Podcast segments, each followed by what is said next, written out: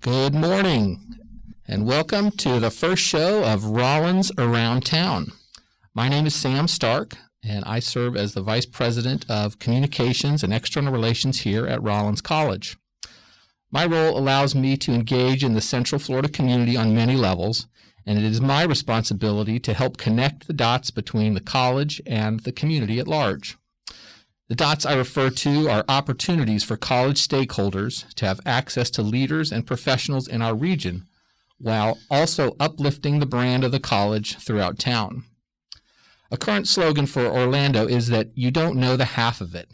That, I believe, is the same about Rollins College. So, this show will showcase the connections between Rollins and the Central Florida community and introduce the college to important community leaders. Guests will come from outside of the college as well as feature our very own faculty, staff, and students. The goal of the show and these interviews is to show the role, the important role, Rollins plays in town and how important the college community is to our region. So thanks for joining this morning. And it is my pleasure to welcome my friend, Winter Park Mayor Steve Leary, to our first show. Steve, welcome to the show. Thank you, Sam. Good morning. Thanks for being here. Sure.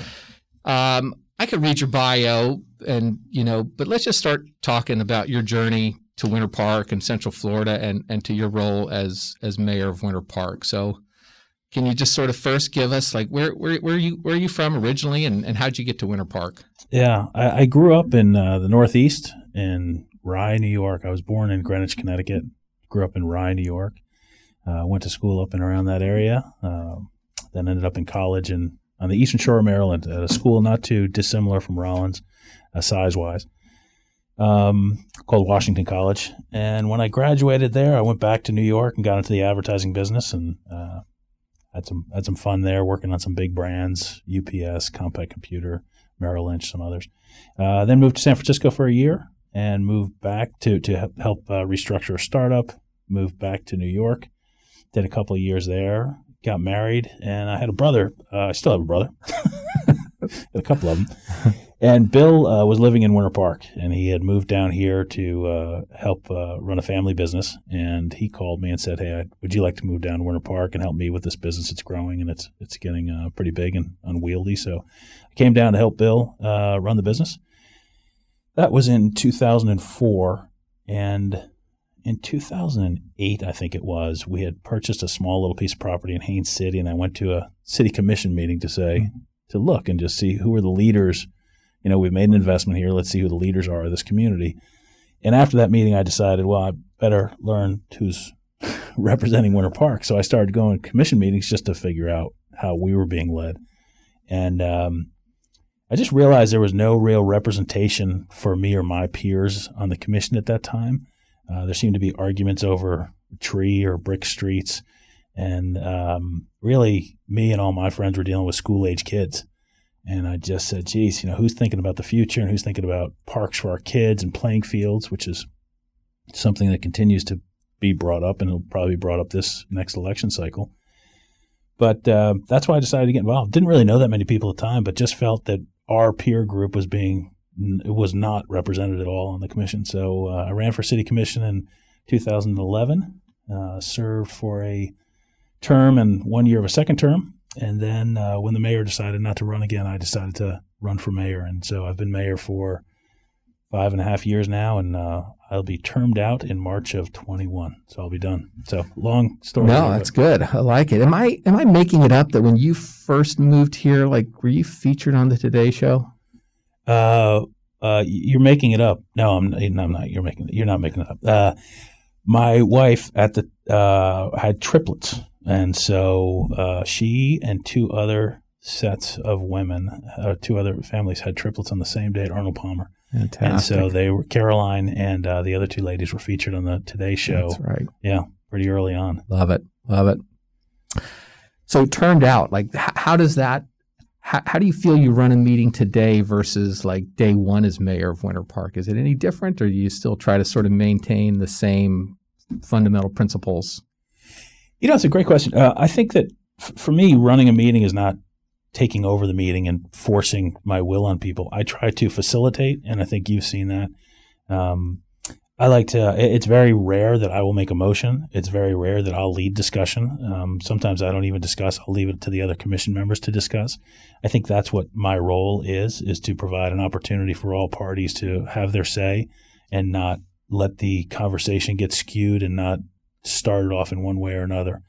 And so, you know, I think I think if you're a fair-minded individual, you can you can do that. I think that. Uh, um, it's hard. There's biases up there on the commission. There's biases in the chamber, and to try to keep everything flowing smoothly, um, I think that that's my job f- compared to day one. Um, I don't know. I, I don't think it's a whole lot different. I feel like I've always done that. I'm one of six kids. You know, you didn't get your way. you didn't right. get your way just forcing it. You kind of had to manage your way through it. So, uh, And that sort of aligns a little bit with with the form of government in Winter Park, right? Even though you're the mayor, you know, it doesn't necessarily make you king, even though you tell us sometimes that you are. But um, I demand that parking That's spot right. But we have a city manager, and and the city commission is a part time, Yeah. public service. Sure. I think, uh, you know, what people don't realize is it is a part time job. And, and I think that's the right way to go about it. Um, there are, it's not supposed to be a full time job. There are professionals. There's 500 professionals at the city of Winter Park. Mm. We have every discipline covered. We have traffic, you know, we have traffic engineers. We have all of these really smart, really good, really well intentioned people um, who are there to guide us. We're supposed to set objectives, help develop the strategy, oversee the process, make sure that the budget's there to take care of what we've laid out, and then let staff go do their job and get the heck out of their way. Yeah. And I think that's for folks that have never been in kind of a leadership position that may be a struggle for some of them is you're not supposed to pick up the phone every day and you're not supposed to you know tell staff what to do. You're supposed to let the city manager do that. And um, you know at the end of the day the city manager serves at the will of the commission. Yep. and there's two people that report to the city manager the city uh, sorry to the city commission the city attorney and the city manager. And if uh, if we don't like what's going on in the city then we we we deal with those folks. Yep. we should not be calling staff members and telling them and again i try to remind commissioners and, and specifically newer commissioners and not i'm not picking on the two new commissioners i just mean when you come on the Yep. commission we're not traffic engineers you know we're not architects Right. most of us we're not land planners and so when professionals bring us an intersection arrangement it's gone through the studies it's Right. gone through three or four levels of traffic engineers the professionals and so if a commission member says oh just add a right turn lane here you know which which happens often Yep. or I don't like that. Let's put a light here, or let's move this intersection. Let's realign it. You know, there's no expertise there. Right. You really need to trust the professionals. And I'm proud of the way we handled something a few weeks ago on Lee Road in that regard. We had uh, two new commission members who really understood that DOT liked what was being proposed. The professional traffic engineers on staff liked what was being proposed. Um, and then the consultants kind of recommended something. And so, uh, you know, we ended up moving what was being recommended by basically all the professionals uh, forward. So that was a good Yep. that was a good move. What's the hardest part about serving as mayor? Oh boy, um, it's a great question. You know, I, I have people say you must get bothered all the time, and, and I don't really get bothered by by people ever, hardly ever. Um, uh, so, you know, that's I think it's probably just that you want to do so much more. Um, You really want to try to get it all done. The process from being a small business guy um, and I've run big businesses and I've run small businesses. Probably just the process. You know, there there is a process to getting things done.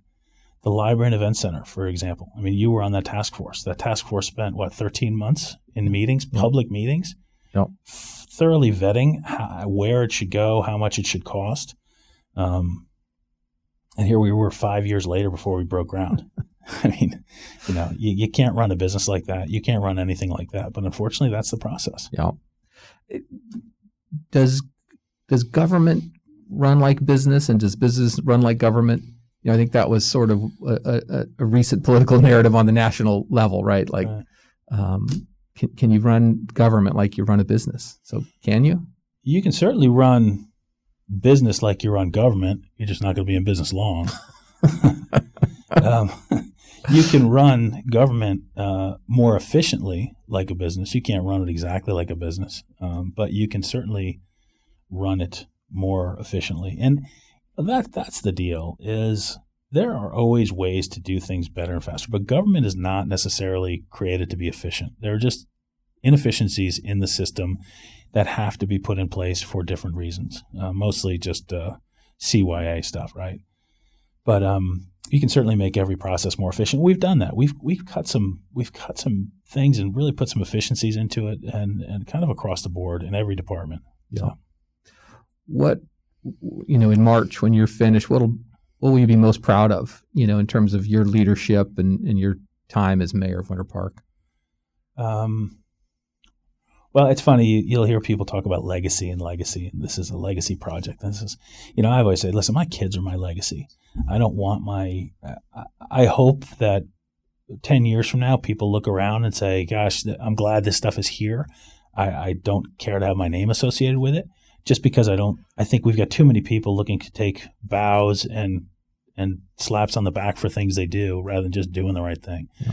Um, I'm most proud, and, and, there are other people who will tell you, and I can tell you about the processes of how these things got done. But the Howell Branch Preserve, it's a 55 acre natural preserve that we worked with folks at the state level to incorporate into the city of Winter Park and pay for and help us clean up. I mean, it's over $2 million to purchase and clean it up. And it's coming online in the next couple months, years. Again, here's here's you know, here's process through government. I would say, um, obviously, the library and event center that is going to be a we have the number one architect in the world, arguably. Oh yeah, you know, Sir David Adjaye, who who did the African American Museum for the Smithsonian in D.C. He's doing the Holocaust Memorial in Westminster. The guy's brilliant, and he's he's created for us a beautiful project that originally we looked at a $30 million budget and we were able to go out and raise an additional close to $10 million.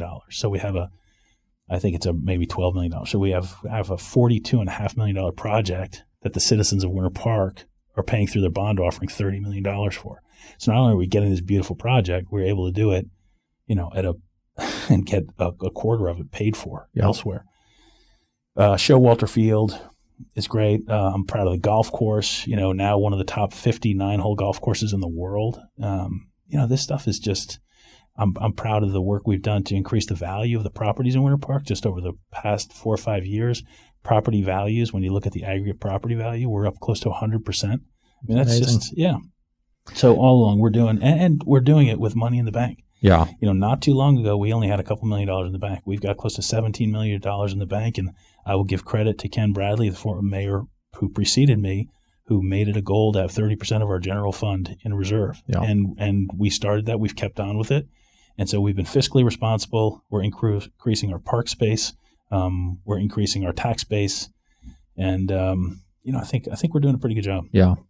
Well, you deserve a lot of credit, I think, especially for the library and Events center and the golf course and, and all those other things you mentioned. But I think you've brought a an entrepreneurial spirit and approach that um, m- maybe doesn't always happen in, in with with uh, with our commission and, and any commission for that matter. Yeah. Uh, but I think that that you know would, would be something you know like you mentioned to be able to raise to, just to have sort of the idea to say yeah well let's go raise ten million dollars like that doesn't come a lot out of out of government think and so yeah, I, I, applaud you for that. Well, thank you. And I'll uh, let me go. I'll go back to that. It was funny when Randy and I were sitting there, and uh, Randy Knight, the city manager, and the architect. You know, originally we said, "Hey, we have thirty million dollars," and he presented this project to us and said, "Hey, here's a fifty million dollar project." he said, "Hey, that's great, but we have thirty million dollars." And he came back and he said, "We got a forty million dollar project. Fantastic." And I said, "Why don't we see if we can go raise additional money?" And I sat down with Randy, and you know, the commission said, "Well, Mayor, if you can." Find the money, go for it. And so Randy and I sat there and scratched our heads and we started reaching out. We went to the county and, you know, we said, where, where are there additional funding opportunities? And, you know, the county stepped up with a $6 million grant for us. And, um, you know, you just got to ask the right people. We've, I've gone to the state. I'll, I'll, tell you what, I'm really proud too. If you look at Fairbanks from I 4 to 1792, that eight years ago, eight years ago, right. I went to the state. And um, Dean Cannon was a speaker at the time. And Dean and I worked together and we were able to secure, I think it ended up being a $12 million grant from the state to underground all the power lines. Mm-hmm. So those huge transmission lines, mm-hmm. right? It just got done this year, but it took eight years. But the funding was there almost seven years ago. Right. And again, Andy Gardiner at the state level got us the $2 million, who was the president of the Senate, got us $2 million to do Howell Branch Preserve. Yeah. So you go out and you ask the right questions and you present it in the proper manner, and there's people out there who will help. Um, For sure. that's why I would tell you one of the other things I'm very proud of is our ability to work with other people. Mhm. And I see, I see local leaders slamming other local leaders, and I may disagree with all uh, with these folks on any number of different, you know, uh, ideas, but I, I work with them, and I tell I'm the I'm the chair of the Orange County Council of Mayors, and they are my biggest competitors because I'm trying to recruit new businesses, and I'm trying to make sure that anybody that moves to Winter Park or anybody that moves to Central Florida wants to. Uh, wants to um, live in Winter Park. And yet they're my biggest supporters because Right. we all work together to get better projects and to get better funding and all those things. So you just got to work with people. And again, I think it's being one of six kids, you learn how to work together. So Yeah. uh, I'm proud of that accomplishment too, is we, we work really well with a lot of people. That's impressive. Um, is there is there something you'll leave office wishing you would have done, or you know, a, a project that just never quite got the traction that you wanted? Yeah, I think I think a huge miss for us, and uh, probably because we were so busy defending and fighting to uh, you know to to take care of the library and event center was we should have a fiber optic network in the city of Winter Park. There's no excuse not to.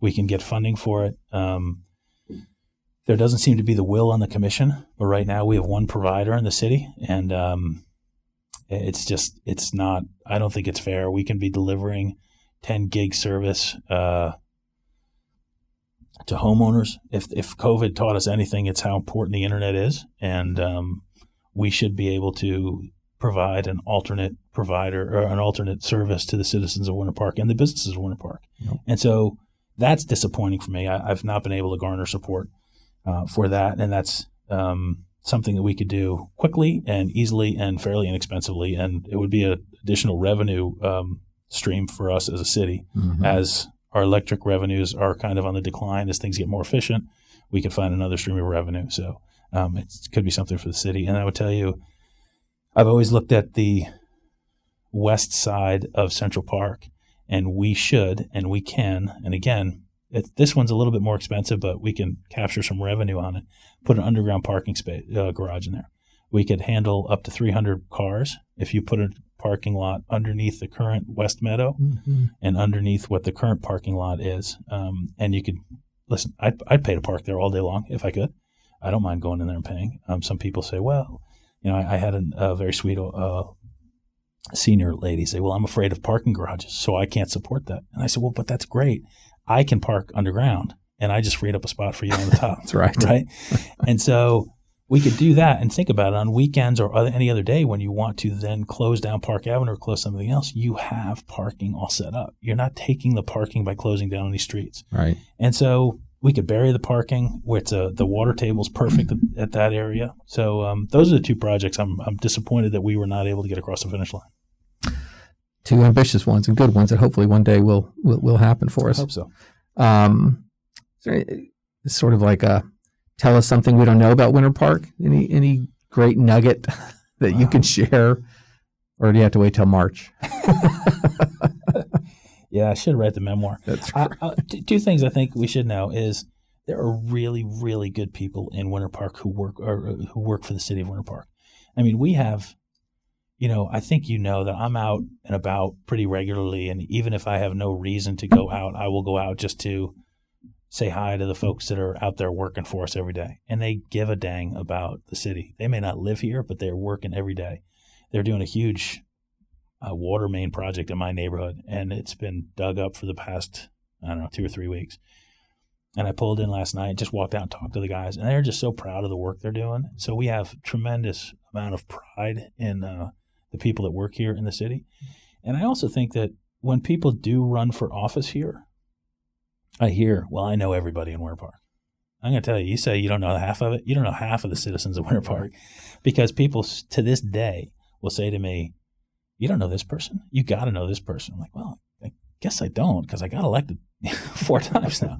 But I think there's a there's a it's fascinating because there are so many new people, which I love. There's so many new people coming into the city every day that move here, and you know this, but when I was first elected as a commissioner, I met with uh, President uh, Duncan, and I said, "Well, who comes and who comes from the city to welcome new students and their families?" And he said, "Well, nobody's ever done that." And I said, "Well, I'd love, I'd welcome the opportunity." So for the past eight or nine years, I stand on stage with the rest of you and welcome yeah. families and freshmen, and I say to them, you know. some of you are going to be here four years. Some of you may be here a little bit longer. Um, I hope you all leave in four years or so. But I want you all back. Yeah. Like go out, get that experience, then bring it back to Winter Park. And and you know, we do a lot of things great, but there's a lot of things we could do a lot better. And if you go out and learn from the rest of the world, talk about being global uh, global citizens. Global citizens. Yep. Go learn that stuff. Bring it back. Make us better. And I think there's some great people. There's some great people who've lived here for generations, and there's some phenomenal people who've just moved here who have got great ideas. Yeah and who contribute and who contribute quietly um, to this community. And so, uh, you know, the the secret of Winter Park is the people that work here in Winter Park, and also the people that are that have been here and are moving here. We've got tremendous uh, talent. So you, have you've helped uh, transition a little bit nicely to to the next part of the questions is really you know talk about the town and gown relationship, right? Um, what, what does it mean to you as the mayor and and as a Winter Park resident to have Rollins College here in Winter Park? Man, it's a it's a relief. It really is. I think that um, the energy. I love coming on campus. You know, and I say this. Uh, I know um, Garry Jones over Full Sail. I say the same thing. Going back, think about it when you go. I mean, you're at your alma mater, but when I go back to where I went to college, getting on campus is such a freeing, and it's you just feel the energy. Um, and so, just the energy that Rollins brings. Um, the intellectual capital that Rollins brings, the frustration that students may bring to our neighborhoods. That's right. Um, but it's you know it's it's life, it's action, and um, they're just the action itself, uh, that energy that you all provide to the community, big ways and small ways. You're always participatory in the hotel, the golf course. You guys were one of the first f- people that stepped up and helped us with the golf course with a with a major commitment um, Showalter Fields, another thing I'm very proud of. You know, it's hard to get. That's the Winter Park High School football field, owned by the citizens of Winter Park. Um, again, that there could be a book written on how we got that done, but we had the City of Winter Park, the Winter Park High School Foundation, Orange County Schools, and there's a. I'm, I think I'm blanking on the fourth partner. We've got four partners to get that thing done, and oh, it was Rollins, and here I am. oh, yeah, that one. I knew I started somewhere. Um, and we had Rollins, and and the, the you guys had no reason to assist, zero reason, except I asked. You know, I came to Rollins and I said, "Would you guys consider helping us get this done?" And you guys did. And Rollins stepped forward with a major commitment, major commitment. And I'm not sure if Rollins even uses a field anymore, but it's just unbelievable partnership in so many ways. And the history goes back I don't care whether it's an intersection. Again, I mentioned, you know, if crossing intersections, lights, going to the state for additional support, supporting some of the projects the city does. Um, you guys have been great. So uh, I love I love the college. I love the relationship. Um, I talked about my school originally a little while ago, and when Washington College, some leaders there came and talked to me about our relationship to Town and Gown. And I told them, I said, you know, Chestertown, Maryland can be your greatest asset or your greatest liability as you all move forward. And you need to figure out how to make it your greatest asset. And mm-hmm. um, hopefully they're working on that relationship. And, and, you know, I use Rollins, I use you guys as an example for the alumni relations. So uh, tremendous, tremendous assistance that uh, Rollins College has always been to uh, Winter Park. You, you, served as a mentor to a Rollins student, Elijah Noel, uh, who graduated last year. Um, how, how was that experience for you? And, and you know, if we're sort of maybe should have kept him out of it, but he's such a great guy and a, good friend uh, to, to a lot of us. What what surprised you the most about Elijah? You know, just as a young up and coming student and and a business professional. Boy, uh, you know, Elijah texted me last night. Um, it, it, just the open mindedness of the kid, and uh, I say kid, um, he's 21, 22, 23, something like that, right? Um, Boy, I don't know. I mean, there's so many. I just think in general, you have the opportunity to help people, and all it really takes is an ask. I told him, I said, you know, your job right now is to get a job, and then just start building. I, you know, I started banging nails when I got out of college, framing homes, and I said, um, build your tool belt. You know, when you're a carpenter, you get a hammer and a belt, and then along the way, you you know put in a screwdriver, you put in a square, you put in a you know a wrench, you put it, you put these things in. And I said, that's your career. Start building your tool belt. And he was so open to hearing. And I said, just go talk to anybody. You don't have to go in and ask everybody for a job. Just go sign, find something and talk to somebody. Um, I remember when I got my first job in advertising, I didn't want to get into advertising, but I just met somebody and they were talking about it. I said, well, that sounds kind of interesting. And then I had a fascinating career in advertising. I just loved learning about, that sounds really, really boring, but uh, United Parcel Service was my first client. And I remember getting to uh, Louisville, Kentucky at two o'clock in the morning to watch them sort 12 million packages in one night. Fascinating. Right. But I met some great people through that. So talking to Elijah, I mean, he's so open and he's so ready to learn. And I think that's what you need. And hopefully that's what Rollins is delivering. I, have seen that. I've, I've uh, spoken, I've held a couple classes here in the business uh, school. Um, and uh, it's great. The, the opportunity to sit and ask people questions and to learn and to actually listen. Yeah. Um, it's good. Love it. He's a he's a great student, and I do think he represents you know sort of that open mindedness Yeah. um, of um, of wanting to learn and wanting to grow, and but also wanting to give back, and that's that that really is I think an, a Rollins hallmark, uh, you know, t- trademark of our students right now. Well, you know, I'll tell you very quickly a quick story. When we first met with him, he was sitting in my office, and we had a. Uh, I asked him what if if he was if he had a party affiliation, and he did, and he told me why. Or I said, "Well, why are you associated with this particular party, um, political party?" And he told me about the other party, why he wasn't with them. And I said, "Okay, so you know that's I'm affiliated with the other party."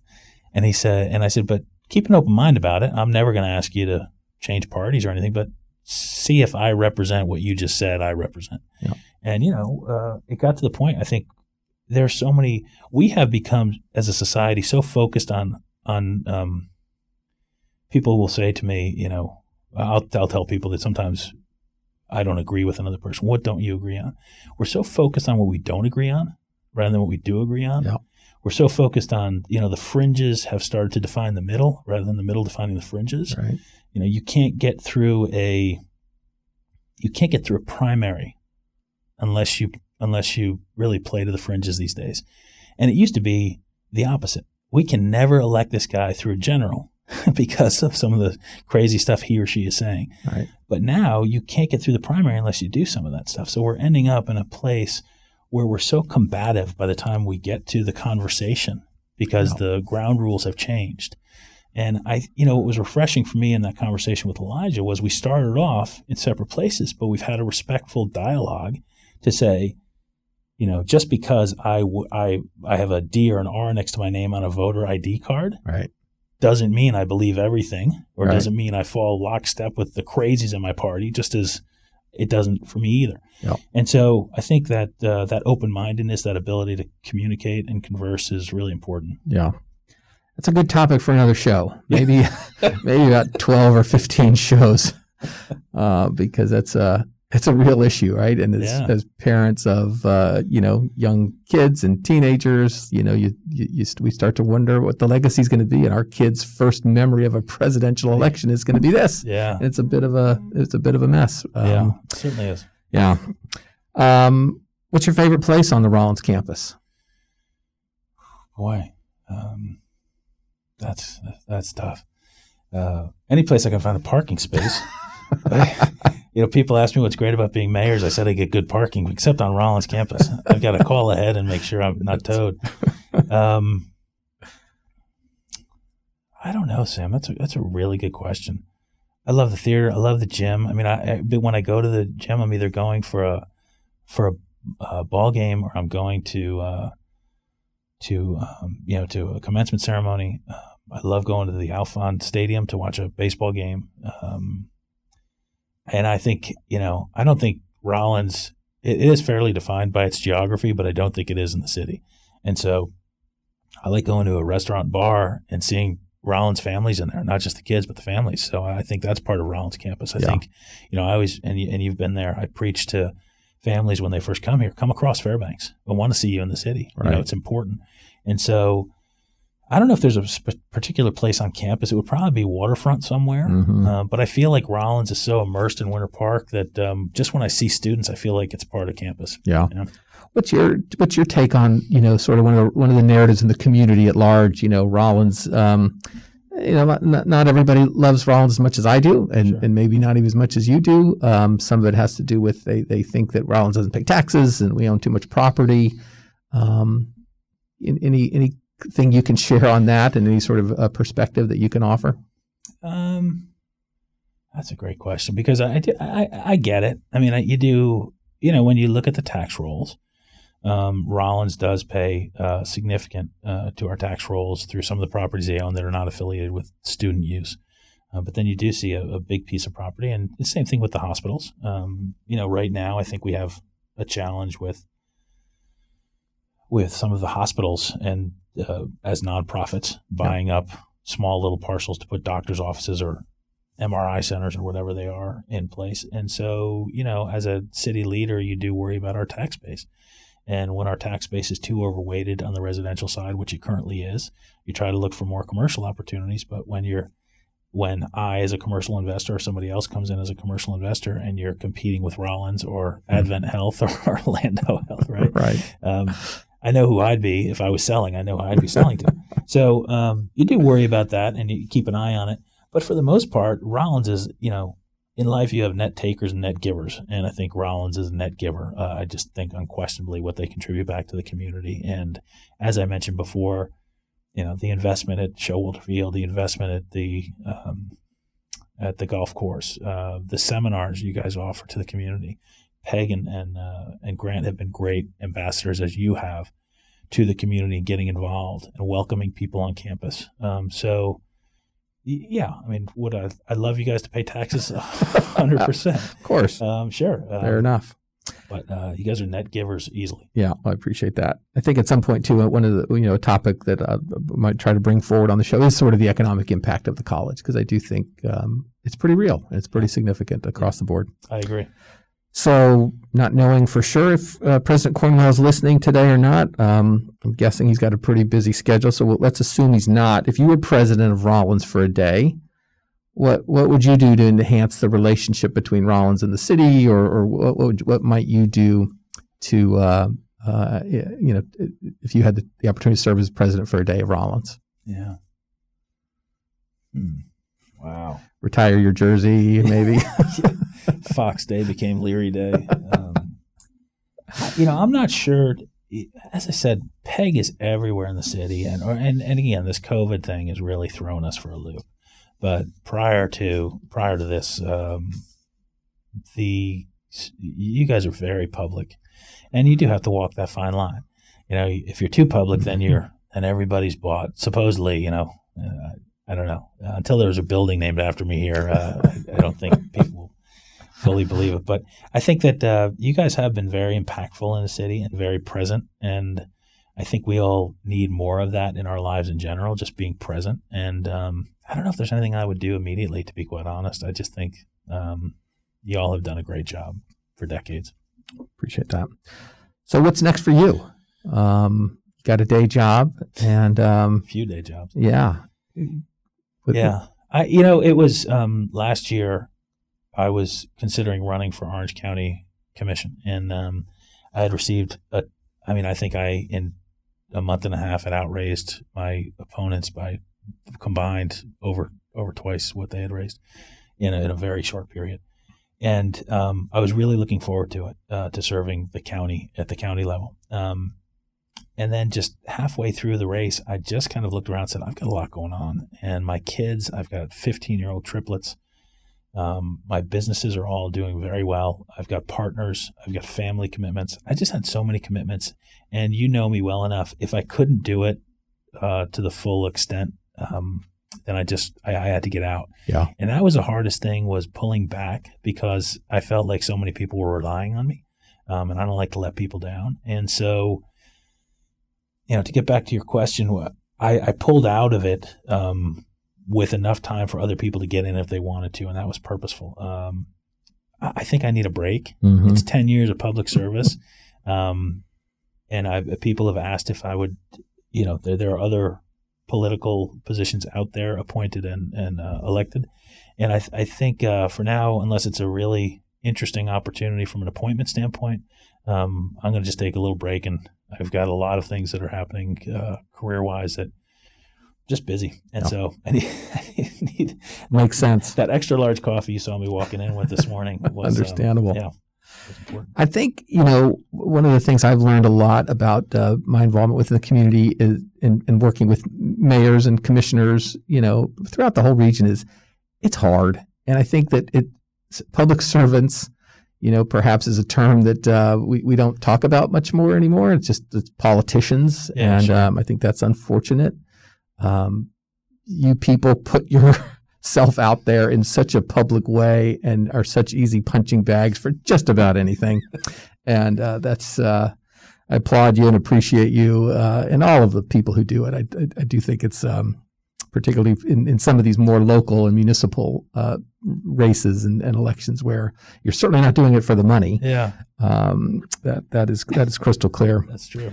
So, t- trying to wrap up here, what's what's the biggest challenge facing Winter Park, and and maybe even you know going a little bit more macro into the whole Central Florida region?